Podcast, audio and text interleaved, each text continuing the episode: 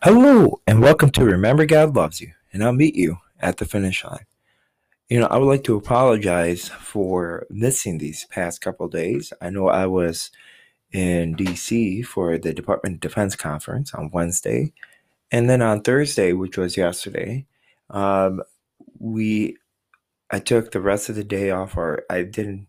I took a break from the episode uh, in respect of the Queen's passing um, and she passed away at 8 uh, 20 uh, i think it was pm uh, in english time. And it was just it's very sad uh, t- time.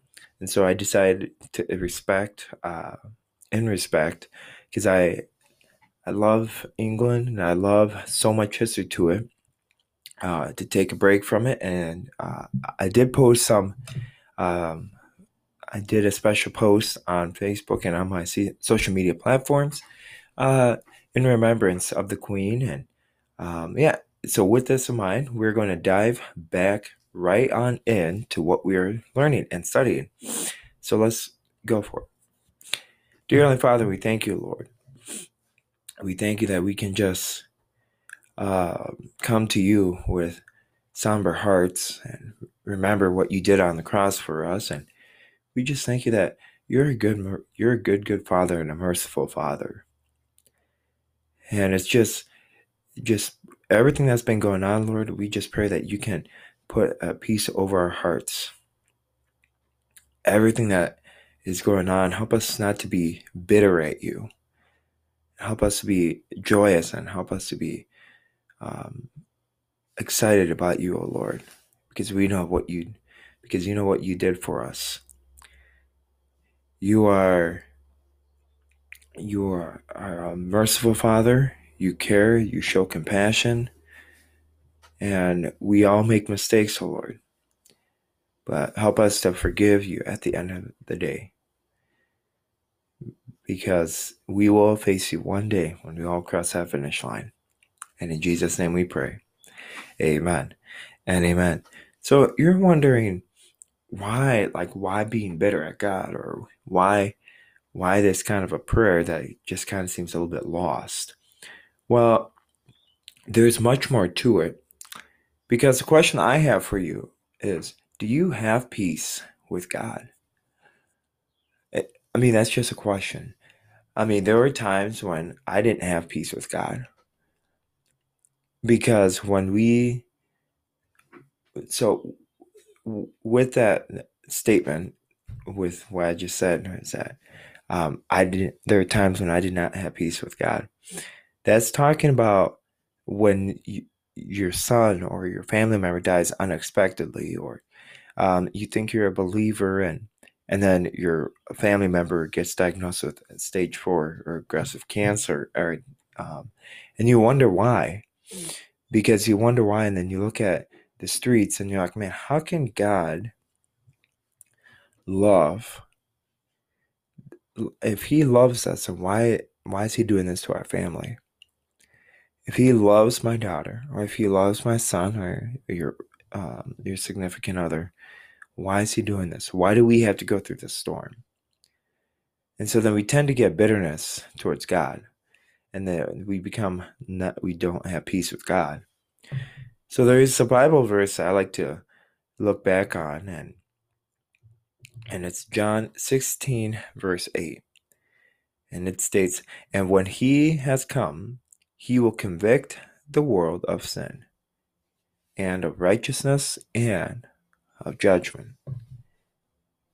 And last but not least, First John chapter 1 um, verse 9, and it states, If we confess our sins, he is faithful and just to forgive our, just to forgive us our sins and to cleanse us from all unrighteousness.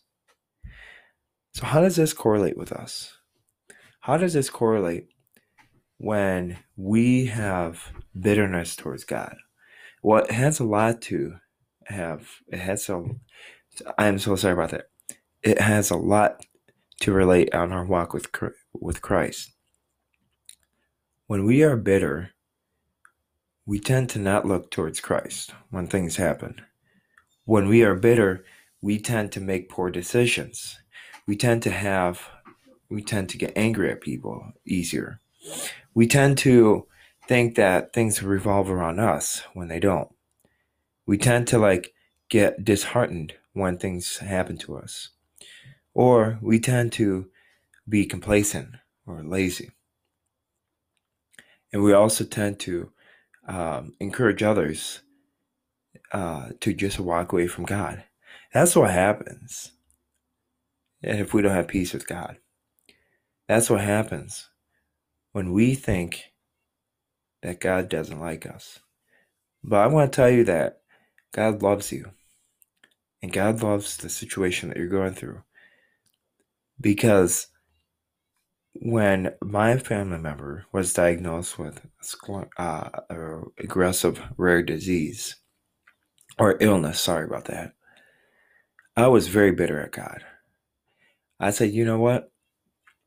If you want, if you love us, if you love our family, you would heal our family. Just like how you healed the blind man and how you healed and you made Lazarus rise from the dead. But then I realized that that thinking that we all tend to get is from sin. Because sin wants us to be bitter at God. And that it breaks God's heart when something does happen, when cancer or uh, somebody gets killed or and all this. It gets God has a saddened heart over that because we live in a sinful world where sin is after he's he's pursuing death. And as long as he can distract you from the walk that God has set for you and get off the path that was created for you, he's done his job. So looking back on it, I feel looking back on it, I felt like so upset of myself because there were many opportunities I missed with interacting with people. There were many opportunities I missed to have a peaceful heart, to spend time with my family. And there were many opportunities when I just missed to be around with people, and I just being I chose to be alone and being uh, bitter at myself and bitter at God.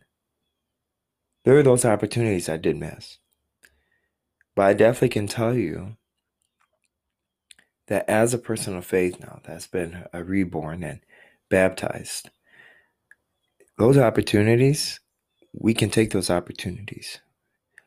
When your significant other gets diagnosed, when your significant other goes through a major travesty in life, you can use that to minister to others. You can use that event or circumstance to share the gospel to families that do not know the gospel that might have been in the same situation as you. And you can use that important event and but at the same time still have peace over God. Because at the end of the day, our time on earth is just a blink of an eye. You know, it's just uh, you blink and a person passes away. Or we look at uh, death, for instance. Anyone dies at all ages.